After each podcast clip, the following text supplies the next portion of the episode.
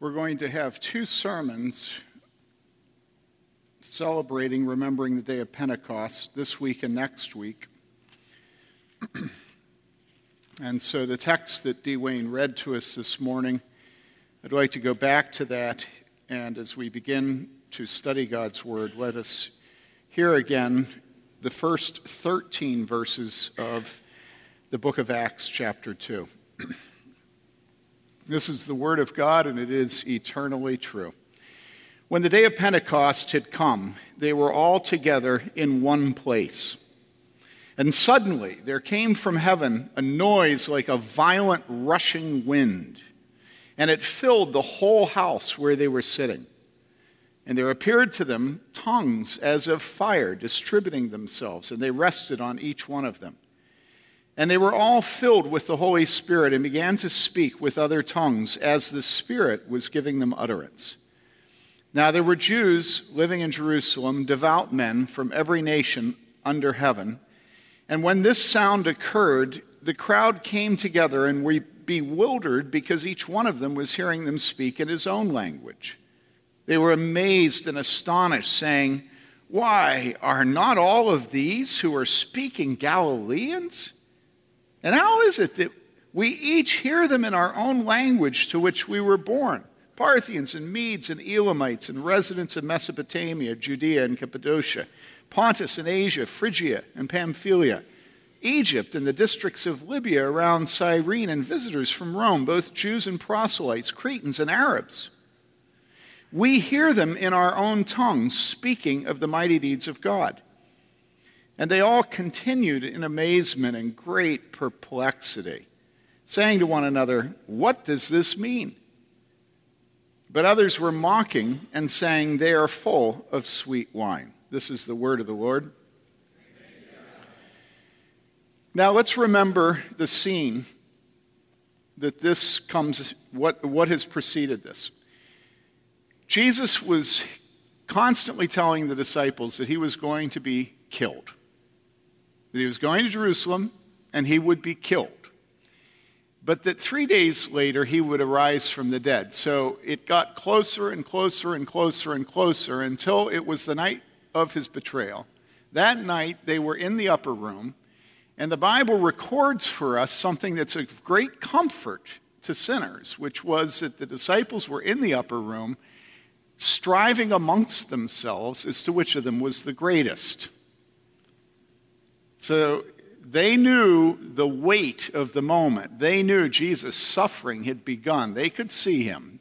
He was wearing the weight already. And in that context, they were fighting amongst themselves as to which of them was the greatest. So Jesus was crucified, and after he was crucified, he rose again from the dead, and the disciples didn't believe it until it actually happened. And when he rose from the dead, then the disciples had completely changed already, so that now what they wanted to do was give themselves to building the kingdom of heaven. And yet, what we see is that they were focused on the kingdom very earthly way. So that they said to Jesus, Now is the kingdom going to come? now are we going to get the goodies? And so they had gone through the death. They had abandoned Jesus in the death. They'd been fighting amongst themselves as to which of them was the greatest prior to the death. And now, afterwards, what they're saying is at some point, something good has to come from this. We've been humiliated with our leader being naked at the crossroads outside the city and killed. But then he rose from the dead, and so now, certainly now, the kingdom's going to come. And you know what they mean by the kingdom. What they mean is, am I going to be minister of finance? Am I going to be commerce department? You know? Finally, can we get some of the goodies that we should have after three years of humiliation and degradation, having no place to lay our head, right? Having to suffer the mocking of everybody. Jesus says, it's not yours to know the time and the place. Jesus didn't say, I will never return in power and glory. Jesus didn't say, one day every knee won't bow. All right. But again, he didn't buy into them. What he said instead, and we see it in uh, chapter 1, we see he said to them, It's not for you to know the times or epochs which the Father has fixed by his own authority. It's his business, it's not your business. We're always wanting to know when God is going to make our son a National Merit Scholar, right? We always want to know when our church is going to grow so it's not humiliatingly small, when you know, I'm going to lose my weight. Not you. I'm not worried about you weight, your weight, but when I'm going to lose my weight, you know, when my besetting sin will finally keep me from being humiliated. The Father has fixed by his own authority, but, and that but is the pivot. Anytime you see a but when you're reading, you want to pay real attention to what comes afterward. But, okay, you're not going to win the lottery. It's Florida, it's not Indiana, okay? But the consolation prizes, you will receive power. Now, when you hear that, what kind of power do you want? You want the power to be able to get a fox with character to marry you. You know, why is it that they always seem to be separated? You know, you want to have a handsome, godly man. You want to have an American handsome, godly man, a rich American, a rich American, godly, handsome man with either an MD or a PhD, but certainly not an MA. And be a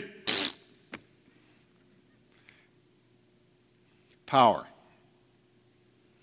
When somebody tells us you will receive power, our minds immediately go to the kind of concerns that the disciples had, which is we want the power to get the woman of our choice. We don't want unrequited love, it's painful. We want the power to be able to convince our boss that we're every bit as good as we think we are. We want the power to be able to get our wife to love us without having to talk to her, right? We want the power of not being susceptible to terrorists. We want the power of having our investments be the ones that beat the market. In other words, we're completely earthly minded, even when it comes, maybe especially when it comes to the church, right? And so Jesus says, But you will receive power. And we're like, Yeah, I'm going to receive power. And then he says this You will receive power when the Holy Spirit has come upon you. Now, let me just tell you, that's not good. You do not want the Holy Spirit to come upon you. And that's the main thing I want you to understand today. The Holy Spirit is the enemy of the worldling. He is only the friend of the man of God and the woman of God. Don't ever forget that. God, it will not be trifled with. God, we don't jack him around with sacraments. We don't jack them around with church membership. We don't jack them around with circumcision. We don't jack God around by being members of Clearnote Church Bloomington. God is not a respecter of persons. And as my father would say to me over and over again, God is no man's debtor. God is God. And that is the greatest scandal to postmoderns. Because postmoderns live in a prison, a bondage of the approval of others. And God does not need your approval. And so, what God does in our life is as high as the heaven is above the earth. So are my thoughts above your thoughts, and my ways your ways. And so, when he says you will receive power when the Holy Spirit has come upon you, the disciples should have had some inkling that it was going to be painful. Right? Has any person here ever experienced the work of the Holy Spirit without terrible pain? Thank you, sir. It just doesn't happen. And the reason is that we are not by nature good. We are by nature evil. We are by nature schemers of our own cult, of our own pride, of our own arrogance, of our own reputation. And the first thing the Holy Spirit does is he destroys our reputation. First with ourselves, and then with others. And so the most precious gifts to our church over the last few years have been gifts when men and women's sins have just become so ugly, obvious, inescapable. And then as you watch, when the Holy Spirit gets a hold of somebody, what beauty comes to the body of Christ. As we're in agony, the beauty is just glorious. Because all of a sudden, all of us are freed to not burnish our image anymore. You know? So it doesn't matter anymore what car we drive. It doesn't matter anymore how clean the, uh, the edges, the corners of the, the, the most uh, glorious sanctuary with our chemical barrels. For sound, we didn't think they were, it was a piece of modern art. I hope that it, it encourages you. But you will receive power when the Holy Spirit has come upon you, and you shall be my witnesses. Now, that word witness in Greek is the word that we get the word martyr from, martyrios. And so in Greek, you will be my martyrs. Now, of course, it didn't have the meaning that it has for us today because when, it, when he used it then, they didn't know that most of them were going to die martyrs' deaths right? But here we have Jesus saying, You will be my witnesses.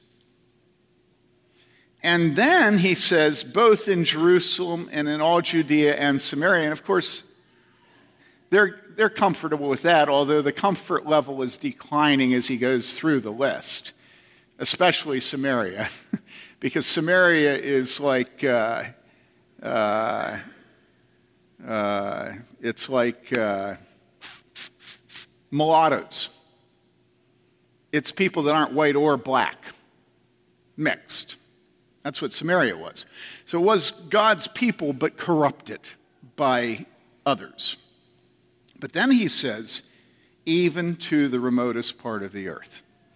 Okay, so here they are. When's the kingdom going to come? We're going to get the lottery ticket. We're going to have the winning lottery ticket, you know? And he says, it's not for you to know, it's the Father's. But consolation prize. You will receive power. Negative when the Holy Spirit comes upon you. And you will be my martyrs, martyrius, in Jerusalem. Yeah, Washington, D.C. I'm in the city for the city. And in all Judea, well, well, that's still sort of good, you know. And in Zimbabwe. and in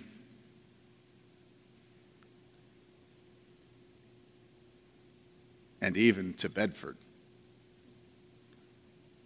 Peru, Brazil, even to Kentucky.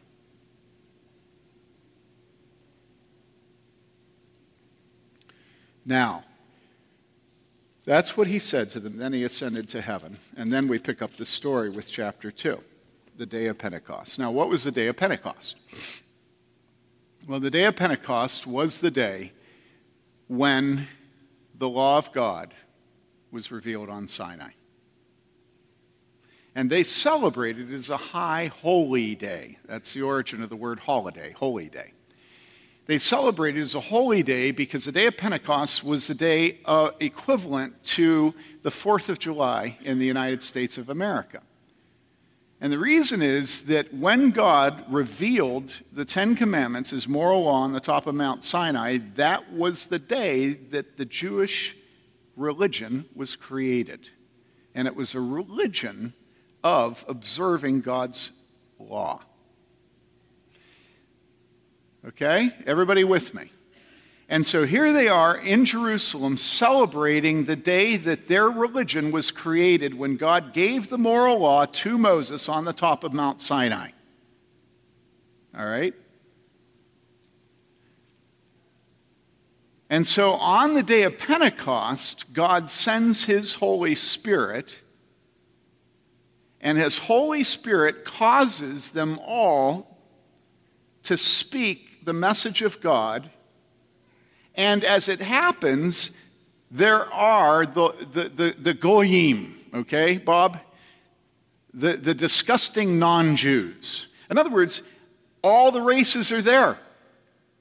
It's not just Jews. You saw that because of all the languages they spoke, and even proselytes. So we know there were some there that weren't even Jewish. And all of them heard in their own language the preaching. All right? Now think about this God is not stupid. God is not sort of after the fact looking at what he did and saying, oh, well, there's some congruity there. God set apart his people with the law on the top of Mount Sinai. Then he commanded them to observe Pentecost, which was the time of his creation of his people, through the proclamation of his law. And now there is to be the proclamation of the law of the gospel. Then it was the Jews, now it is all nations. Okay? And so here God is saying, hey, that's kind of cool. No, no, no, no. no. He is showing us that there is a new church. And the new church is a church of grace and of the Lamb lifted up, drawing all men to himself, not just Jews, and not the law, but the gospel. And so here it is Pentecost. And it has the added advantage of having people from all over the world there in Jerusalem so the whole world will know about it. Right? And that's the beginning of the story. You've had people from all over the place Jews, Gentiles, just a complete melange. All right? Just a messy group of every ethnic group, every race every language. And God then sends healing to the Tower of Babel. And so God broke us all up. And so not only were the Jews the only race that received the law, but it was received in their language and therefore helped to keep the boundaries clear. But now, right at the beginning of the gospel, he blows apart the curse of Babel through a supernatural gift whereby every man is spoken to by the power of the Holy Spirit through the individual Christians to them in their own language. It wasn't that they all heard and understood. The miracle was where the Spirit of God and the power of God sat, which was the Christians, right? Wasn't that everybody all of a sudden started interpreting one person, it was that the, the tongues were the foreign languages. And so here you see something that's completely in opposition to the entire charismatic world, which is this rather than being a means of assuring yourself of salvation, of assuring yourself of a second act of grace, of burnishing your image because you have a private prayer language, right? Rather, tongues is, now you know how I say this, right? You ready? Rather, tongues is helpful. Here's an idea spiritual work always should be merely, all right, you ready? Helpful pastors should be helpful. It's our highest aspiration is for you to confess your sins to us so we get your mess all over us. And then we're helpful and we're ready to die and face God. That's it. No mother has ever aspired to anything more than to be helpful to her child. And so tongues are not a means of separating Christians, they're a means of bringing them together. Tongues are helpful. And guess what? If tongues aren't helpful, in other words, if they build your pride and if they make you think you're superior to other people, they're destructive and, and, and a pox upon them. All right? So look at the symbolism. Pentecost, the founding of the church through the giving of the law on Mount Sinai. They observe it, observe it, observe it. They're in Jerusalem from all over the world to observe it. All of a sudden, the, the, the Babel of languages is smashed by the power of the Holy Spirit. And the tongues are helpful. And all of them hear the word of God in their language, the word of the Holy Spirit. You know what drives me stark raving mad is people that put an emphasis on the sacraments that is unbiblical, whereby it assumes a precedence over the preaching of the word. I guarantee you that there's never been a time in history when the Holy Spirit has come in power and it has not been through the preaching of God's word. You look at the Old Testament, you say, what on earth is with all those prophets going on and on and on? And, you know, after a couple verses, you get the point. You know, it's not really uplifting. You know, can't we just do the Lord's and we have the Eucharist? And so you go around the world, and if you want to know a church that's dead, it's people that only attend church when they need a sacrament.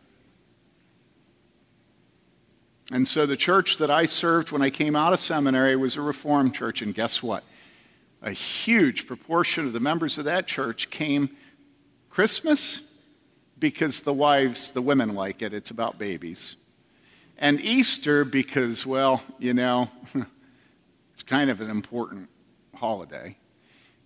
And burials because what are you going to do? Go to the trash man? and baptisms because, you know, when a baby's born, you want to do something religious so that you can trust God when you haven't disciplined your child and he's doing drugs and sleeping with women. And, and so you got to do the baptism and weddings.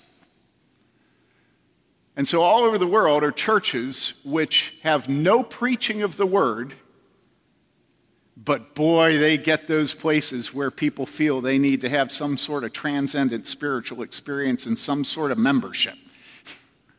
you know, they got, and, and, and then if you get really good at it, you multiply the sacraments. Instead of two, you have three or four or five or six or seven. And boy, those sacraments just keep those people in line, you know?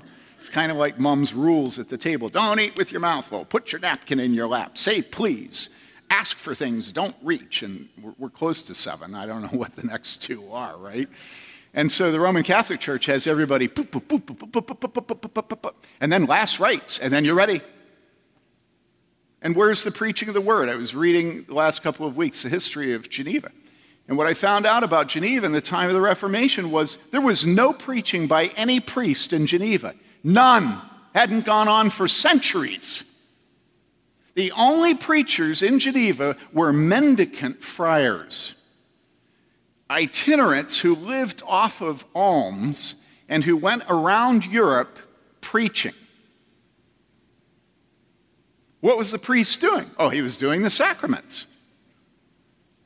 And that is the direction of the Reformed world today where everybody thinks, you know, can't we have a rapprochement between Protestant and Catholic, you know? And, and, you know, the Catholics have something about the sacraments. And so everybody's talking about liturgy and sacraments. When the Holy Spirit, you will receive power, and the Holy Spirit will come upon you, and, and you shall improve your liturgy and multiply your sacraments.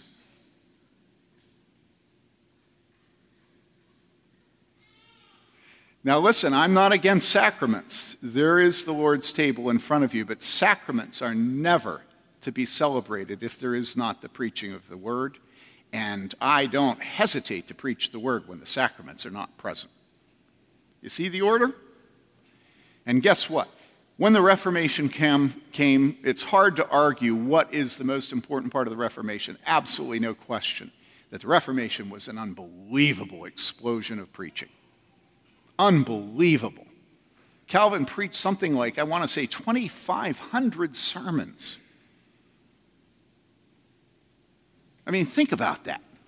They had sermons constantly. Sundays, multiple sermons. It's sermons all through the week. And if somebody fell into sin in the church, guess what they told him to do?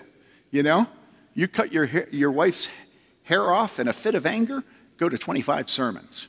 You hit your husband with the clay pot, go to 25 sermons. I mean, it was like one size fits all. Go to sermons. And so we look at this text on the day of Pentecost had come, they were all together in one place, and suddenly there came from heaven a noise like a violent rushing wind. And we've heard that so many times that it just it doesn't send a chill up and down our spine. Why did God have a violent rushing wind come upon them? To call attention, to get everybody interested in what was going on a violent rushing wind, not the still small whisper. None of this false pomo humility. Out there and loud, a violent rushing wind. Now, we don't think of it this way, but remember how I say if the Holy Spirit comes on you, it's humiliating, and never do you grow spiritually without pain, right? Do you remember what Jesus said to Nicodemus? Nicodemus came to him to ask about being born again. And Jesus said to him in John 3 Truly, truly, I say to you, unless one is born of water and the Spirit, all right, he cannot enter into the kingdom of God. That which is born of the flesh is flesh, and that which is born of the Spirit is spirit. Do not be amazed what I said to you. You must be born again. And then listen to this the wind the wind, not a breeze, the wind blows where it wishes, and you hear the sound of it, but do not know where it comes from and where it is going. So is everyone who is born of the Spirit. So here we have the fulfillment of what Jesus was saying. Now, it's not the only fulfillment. This is being fulfilled in the heart of every person who is born again by the Spirit of God.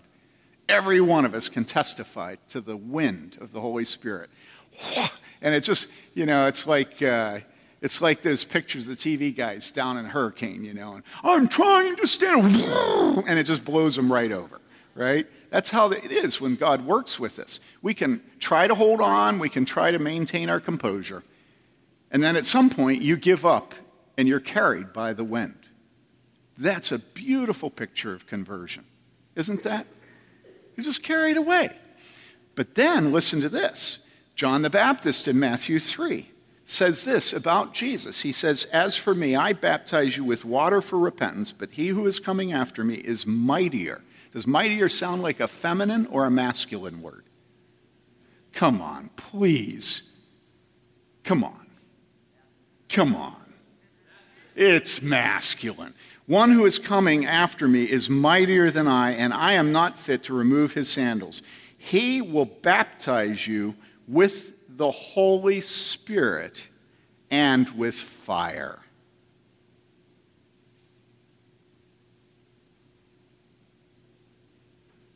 I keep trying to figure out how to explain to Pomo effeminate men that God will not save an effeminate man. And you think, how, the audacity of him saying that. I say, don't you know the sinless? It says neither homosexuals nor effeminate. Did you not know that was in Scripture? They won't inherit the kingdom of God. And you say, well, yeah, but you're using it in a different way. I say, yes, I'm using it in opposition to the statement of Scripture that says that the kingdom of God is coming in power and violent men seize it. I'm using it in opposition to what John the Baptist truly testified about Jesus, which is he will what? It says, He will baptize you. All right? With the Holy Spirit and fire. And then you know the next thing it says? It says, His winnowing fork is in his hand, and he will thoroughly clear his threshing floor, and he will gather his wheat into the barn, but he will burn up the chaff with unquenchable fire. You know what there's needed in religion today? A restoration of manliness every single thing I read is manly. Now, that doesn't demean women to say that. Men take a certain pleasure in a winnowing fork and burning the chaff. Right? All right. And so here comes the Holy Spirit, and the wind is so powerful that everybody in Jerusalem hears about it. God is not a puppet. He is not a postmodern, effeminate man. I have to use an illustration at this point that's a little weird, all right? And so I'm involved in a wedding, somebody tells me. I'm not sure who's getting married, but I know it's, it's personal. It, it, it's like consuming my home. And, and I have heard say that, that some of you have been, uh, shall we say, recalcitrant. Hey. Isn't that a good word? Uh, some of you have been, shall we say, impolite in sending your RSVPs. Now, listen to me.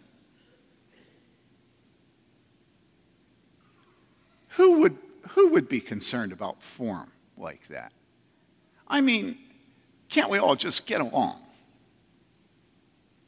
And so, as I was preparing to preach, I was thinking about the late RSVPs. And I was thinking this What did God say about the coming of the kingdom of God.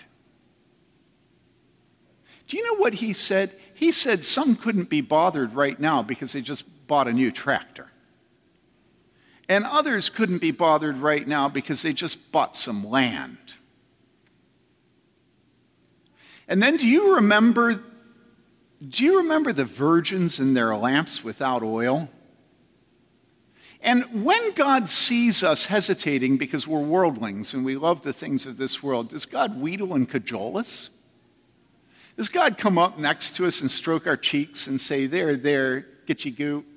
Does God treat us like our mother would? Now, some of you as mothers would actually do a better job than your husbands. no. God says, to heck with them. You go out, you find the cripple, you find the lame, you find the sinners, because my house will be full. You understand that every single thing that Jesus did upset the people that were working the sacraments at, at that time.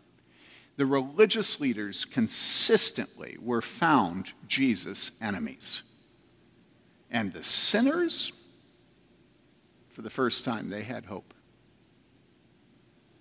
God is not to be mocked by us jacking him around with sacraments and church membership and this fancy thing we do. No, no, no, no. God is the wind, God is fire, and violent men seize it. Listen, if you're going to be a sinner, would you please not lie about it? Have the dignity to be an honest sinner. because then there's hope for you. You really think that when Jesus said he didn't come for the righteous but for sinners, what he meant was that there's a whole category of you out there that are righteous? no, Jesus was making fun of us. You know? You know, that'd be like me in the kitchen with all the grandchildren over and say, I, I'm not going to the freezer for those of you that don't like ice cream. I'm here for the people that like ice cream.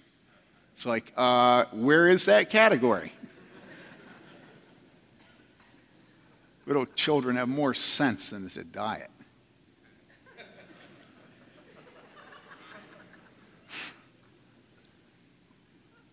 And so here, here Jesus and John the Baptist are fulfilled the wind and the fire.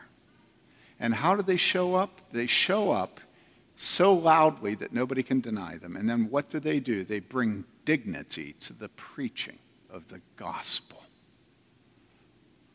They are servants to the words that God inspires in the individuals. Did you see that? Look at the text. And began, verse 4, to speak with other tongues as the Spirit was giving them utterance.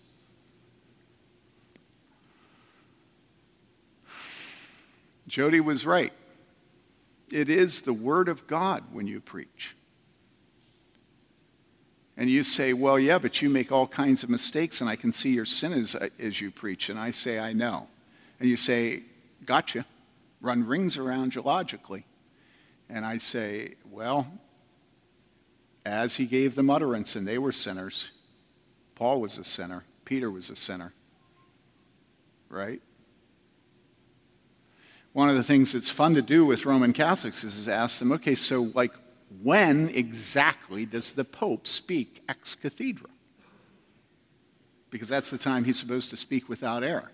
And oh boy, you just get this rigmarole. He just run around and around. Well, you know, but on the other hand, but on the other hand, but on the one hand, but if you, but then, but we, but, but, but. Hypothetically, you know,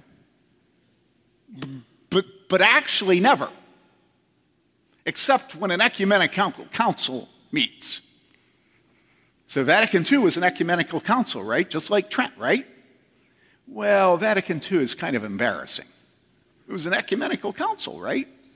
Well, yeah, but I mean, there was a spirit abroad in the church at that time that maybe wasn't entirely healthy. And so I myself only go to a Tridentine Mass.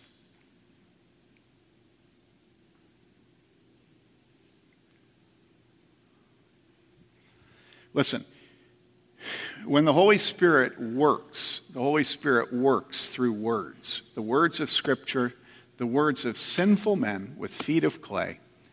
As I've said to you over and over, quoting Calvin, he could have sent you an angel, but he chooses to send you a man who is sinful because when I preach to you, you are humiliated because I'm your inferior. You can see that I don't dress well, I don't eat well, I don't smile well, I'm not sufficiently humble. I'm not humble at all. I'm arrogant, as, as, as a dear lady said to me as she left a couple weeks ago. She said, I listened to you on the internet, and you're arrogant on the internet. But you weren't this morning. Somehow that didn't make me feel better, you know. God is pleased to humiliate you. Do you understand this? It is not about me. You think it's about me because you don't want to have to lower yourself to feed from an idiot, an arrogant idiot. And so you make it about me, but it has nothing to do with me. The Holy Spirit always works through men who are sinners, through women who are sinners. You won't listen to your mother's rebuke because she sins and she's not got it entirely right, right? Come on. Now, I want to end by going down and showing you how this section ends. Would you look at verse 13 and see that the final verse says this? But others were mocking and saying, They are full of sweet wine. Remember how I told you that you don't want the Holy Spirit to come on you in power because the Holy Spirit always humiliates you? Do you see what those people were accused of there? They were accused of being drunk. So the Holy Spirit has come on them in power with wind, come on power with fire. They are preaching the word of God. The new church is being created as they stand there listening. And they are mocking them.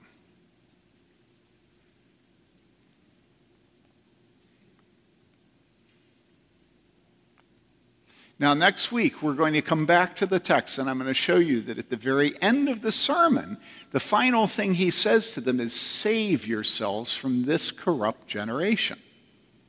All right, we'll come back to that next week.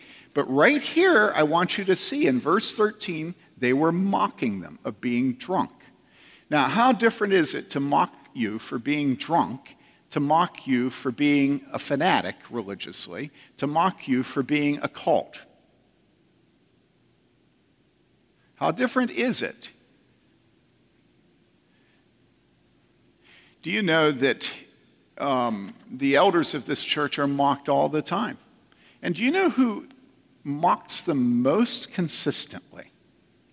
Most consistently, they're mocked by family members who have a child in this church who has decided to follow Jesus, no turning back. And then it is the parents who are half religious and often reformed, and they are absolutely opposed to their children following Jesus. Make no mistake about it. And almost always, it has some connection to socioeconomics. They're not marrying up. And that's always been true across the church history that men of God have had to fight for children who don't want to be forced to marry out of the faith for the sake of money or looks. Most always a college and graduate degree and a profession. And so they mock us. They mock us. They mock us. They mock us. They say we're a cult. They say we're fanatics. And all their daughter wants is to not have to go through another seven years of professional training and just to be a wife and a mother. In other words, that's how godliness comes to her.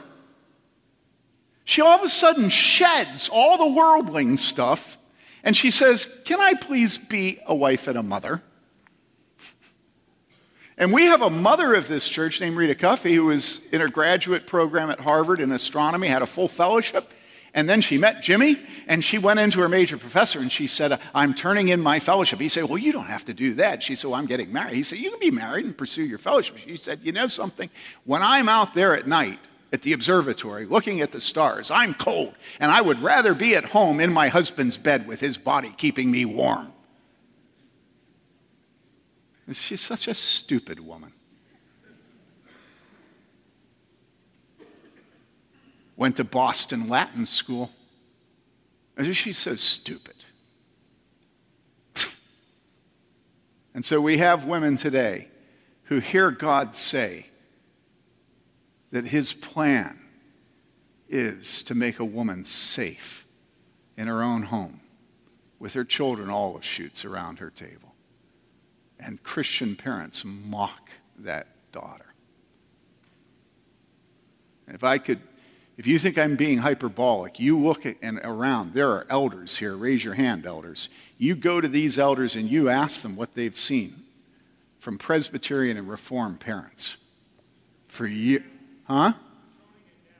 Always, always enemies. They come to weddings here, they are livid because their daughter is not fulfilling their expectations or their son's not fulfilling their expectations. You will receive power and after this, the Holy Spirit will come upon you, and you shall be my witnesses. And I ask you, is there any witness in our world today which is more out there and loud than a woman who is intelligent, who is self disciplined, and who has children and honors her husband? Can you think of something that's more a perfect neutron bomb to blow to smithereens postmodernism? It's a heat seeking missile, and it done found its heat.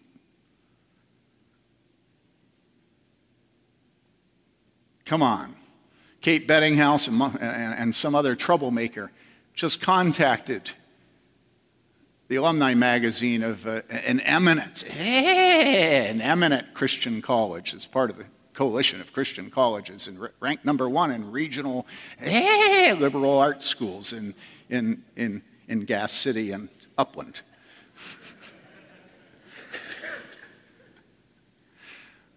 and they asked the magazine if it would be possible to have one of the articles about graduates about women who are having children. And seeing that as a very uh, sort of diverse and pluralistic proposal, because of course every other one is about this woman that ran for Senate and that woman that ran for uh, muckety muck steward of the muckety muck who knows what. The, the, it, it just seemed a little bit over the top to say no. And so they said to Kate and the other troublemaker, well, go ahead. So we'll see what kind of editing it gets.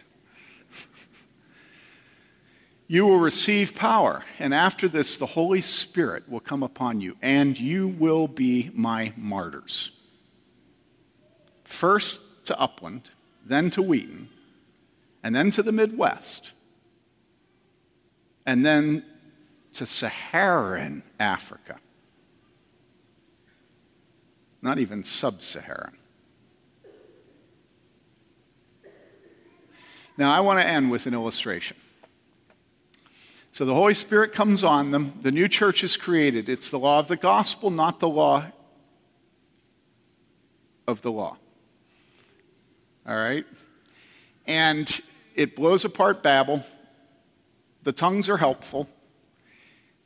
And the response, when the Holy Spirit is poured out in an unbelievable way, is that they mock them. You all have that in your brain. Everybody's got that in their brain. If this church is to be a faithful church, it cannot escape the treatment that its master got. It is impossible to be a faithful church and to be superior to the master who created the church. He said, No servant is greater than its master. If they hated me, they will hate you too. And what I always get from university people when I say this is they always say to me, Are you telling us that we should seek people not to like us? And I say, Did I say that? Did Jesus say that? No.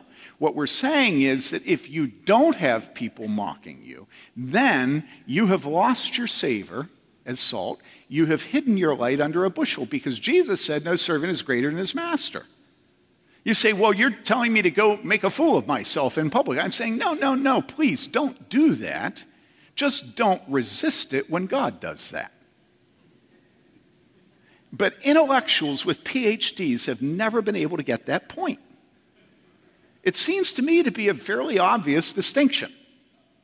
You know, the distinction between going out and seeking to be a public fool and going out and seeking to be a witness and having people mock you. Those are two different things.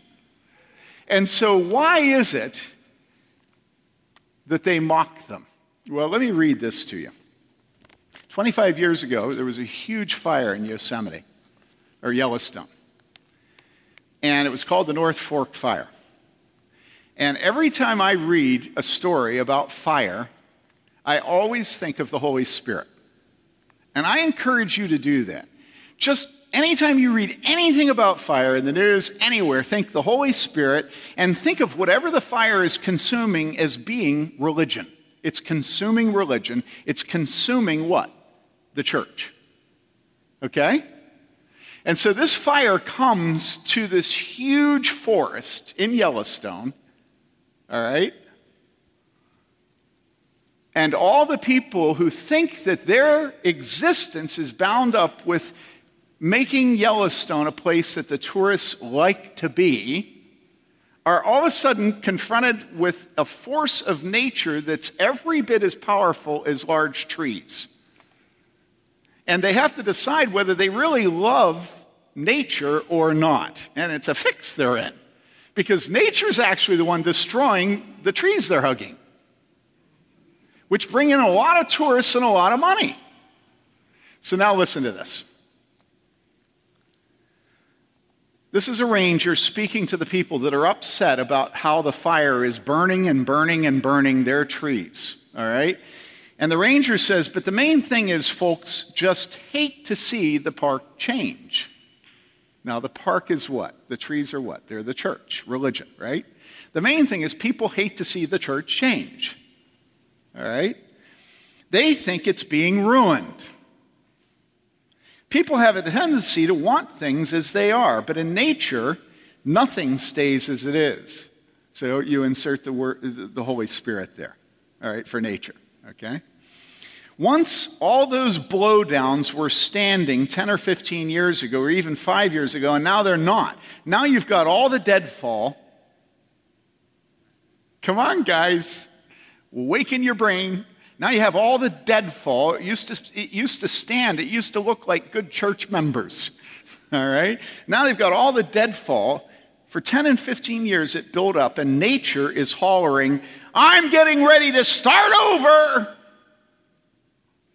We'd like to shout, No, not now. We're not ready for you. But that ain't the way it works, folks.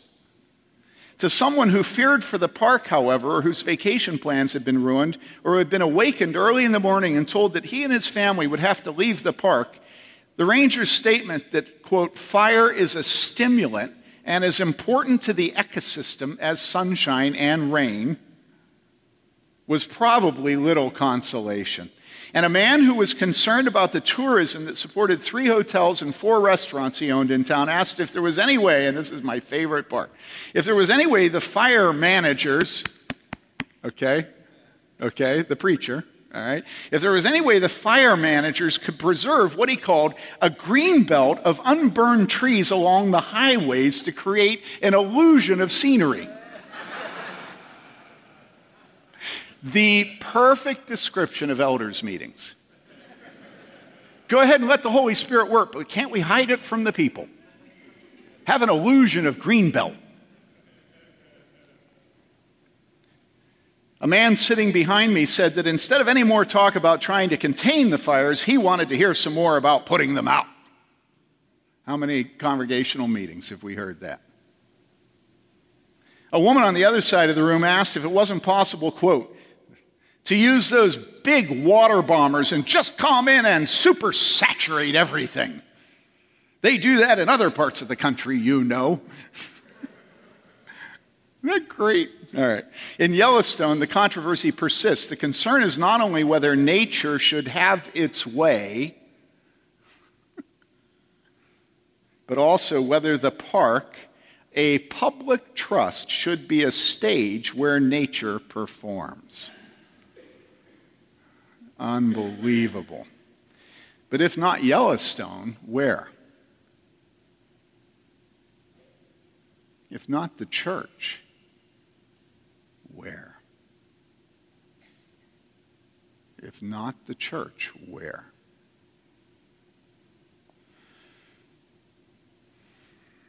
Park ecologists continue to believe that natural regulation works, but most people are made uneasy by the fact that nature regulates more strenuously than human beings might.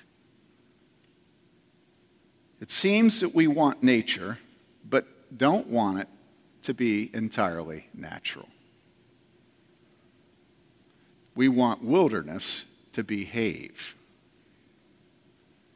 more than most natural occurrences, I think, more than, say, an earthquake or a volcanic eruption, forest fires touch off a basic frustration with nature. Man believes, now, mind you, the New Yorker, I'm not making this stuff up. Listen to the end. Man believes that he has taken possession of fire,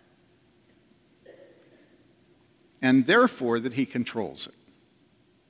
But then a wildfire that lasts for months and burns almost a million acres snatches that authority away. More than $25 million was spent just on the attempt to put the North Fork fire out. $120 million on all of the Yellowstone fires. Ultimately, according to the post fire assessment, the largest firefighting effort in the history of the United States, quote, probably did not significantly reduce the acreage burned, unquote.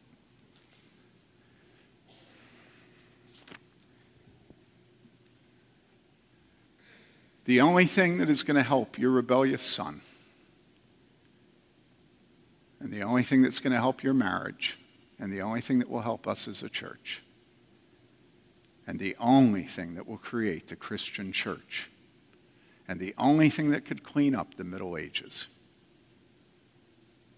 is a pouring out of the Holy Spirit. That's all. And if we don't have the Holy Spirit, it doesn't matter what our liturgy, what our sacraments, what our music, it doesn't matter how many children we have. God is the one that changes the human heart. And the work of the Holy Spirit in changing our hearts is unbelievably vigorous and rigorous and painful and manly. And this church must be a place that exists for the sake of the Holy Spirit doing as he wills. And no man should get in the way of that. No man. No man. And so if you're a sinner,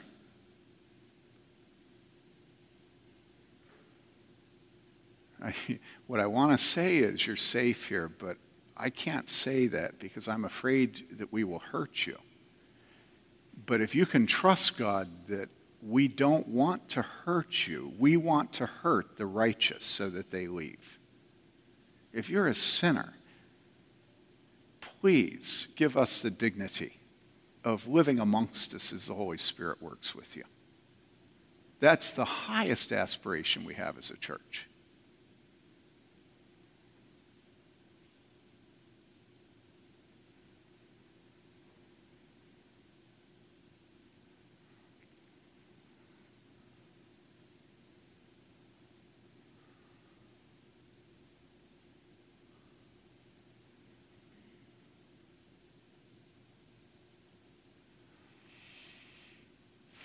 You're probably wondering what's going through my mind now. And I'm stopping to think about every person I look at. And I'm thinking, yes, they've shared their sin with me. And I'm thinking, and I started with you, Mary. You've been such a beautiful sinner this last year. And oh, you have given such joy to me. Be a sinner. Let the Holy Spirit work. Because if you don't, you will be spun out here. You, you know, we'll play crack the whip, and you'll be at the end, and you'll be so busy trying to keep your coat fastened and your tie straight that you'll forget to hold on. But it's the Holy Spirit that holds on.